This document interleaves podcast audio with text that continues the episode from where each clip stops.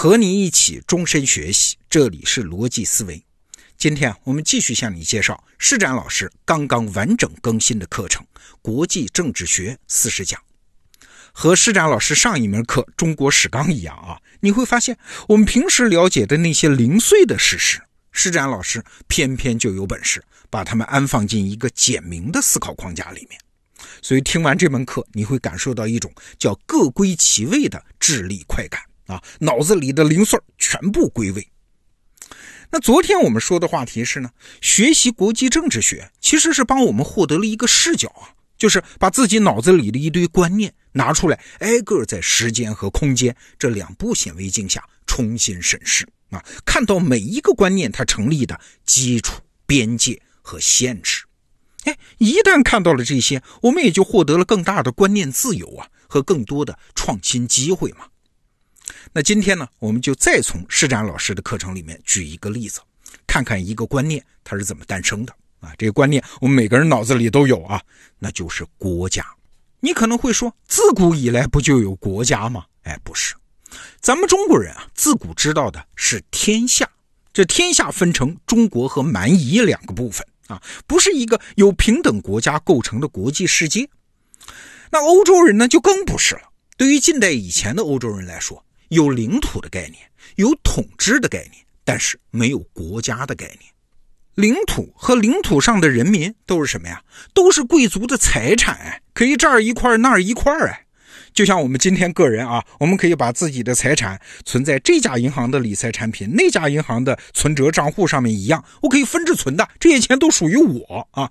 那这一笔钱和那家银行之间是没有什么认同度的，所以全欧洲的贵族之间的认同感是要远远超过生活在同一块土地上的人互相之间的认同感的啊。而贵族之间的关系又靠什么来构建呢？是靠领主和诸侯之间的等级来构建的。所谓公侯伯子男嘛，啊，你看，在这个秩序里面没有国家观念什么事儿。哎，那奇怪，我们现在共享的那个国家观念是怎么来的呢？哎，是被逼出来的。更准确的说啊，源头是法国人因为面对神圣罗马帝国的压力被逼出来的。我们来看看这个过程。话说，十六世纪的时候，这神圣罗马帝国就是欧洲中部那一块地方啊，它包围了法国。法国领土北边、东边、南边全是神圣罗马帝国的地盘，双边关系还不好，还打仗。这神圣罗马帝国的军队一度推进到法国巴黎的附近呢，这法国都快亡国了！那你说这种战争是啥呢？哎，这就是当时欧洲最常见的那种国王贵族之间的战争。有本事打得赢，您就打；打不赢，那就赔钱割地，甚至是退位喽啊，甚至是灭国喽。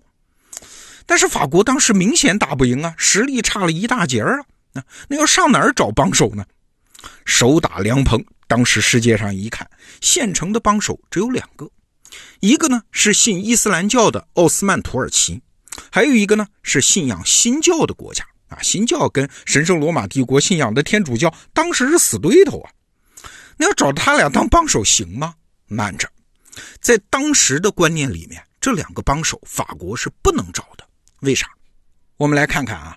首先，当时欧洲国家普遍认同的正统，那就是神圣罗马帝国嘛。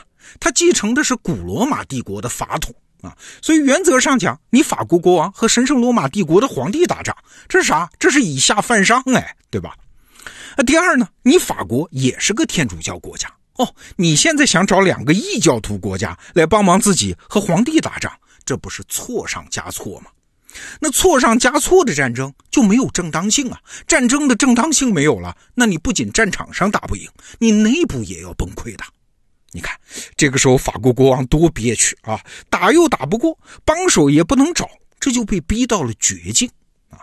所以法国人当时的国家难题，在欧洲人的观念系统里面是没有解的。好了这个时候出来了一个人啊，很著名的法国当时的红衣主教叫黎塞留。这个人啊，从一六二四年到一六四二年当了十八年的法国首相。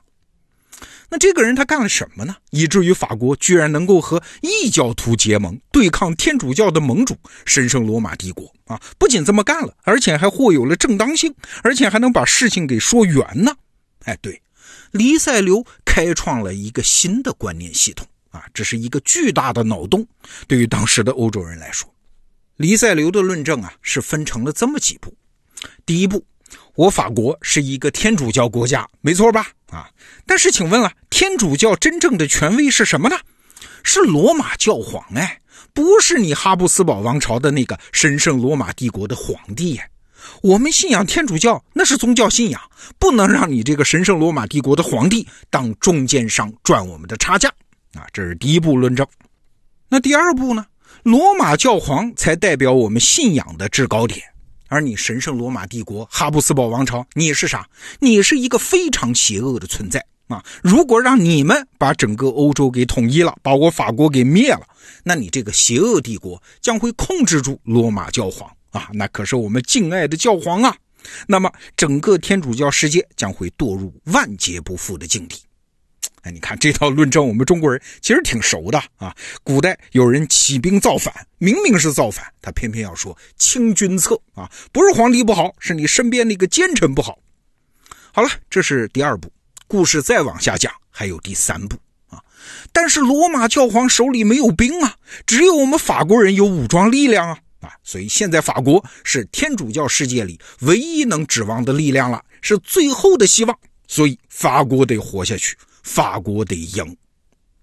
那既然论证到这儿，故事的第四步就出来了。既然法国无论如何要活下去。那就所谓事急从权呐，有什么招使什么招呗，反正要活下去啊。那和异教徒结盟怎么了啊？只要能够打败邪恶的神圣罗马帝国哈布斯堡王朝，保住教皇，只要这个目的本身是神圣的，手段嘛，那可以变通一下喽。你看，黎塞留这个首相，这个红衣主教，他就是通过这样一番眼花缭乱的论证啊，结果就论证出了两个。第一呢。是法国为了保护自己，干什么都是正当的啊！只要他愿意承担那个神圣的使命，叫保护天主教。所以你发现没有啊？在近代历史上，法国为什么一直是天主教最积极的保护国啊？比如晚清时候发生在中国的各种教案，你熟悉的什么天津教案呐、南昌教案呐，还有马神父事件啊？哎，只要是宗教引起的麻烦和纠纷，背后总有法国人的影子。哎，现在你明白了，不是因为法国的宗教信仰特别虔诚啊，而是因为保护天主教，这是法国的立国之本啊，是他国家存在的理由，是他的观念基础啊，他是用宗教效忠替换掉了对神圣罗马帝国的责任。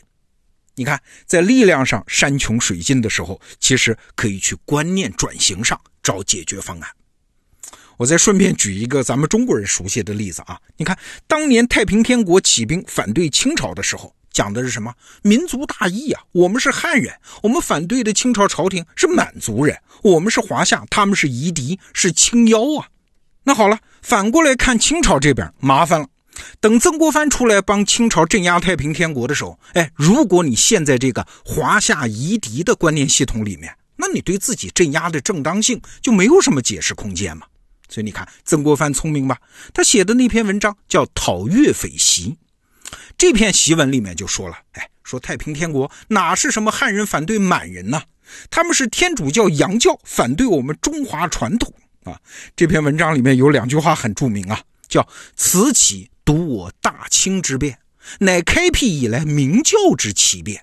我孔子、孟子之所痛哭于九原呐。”凡读书识字者，又无可袖手安坐，不思一为之所也。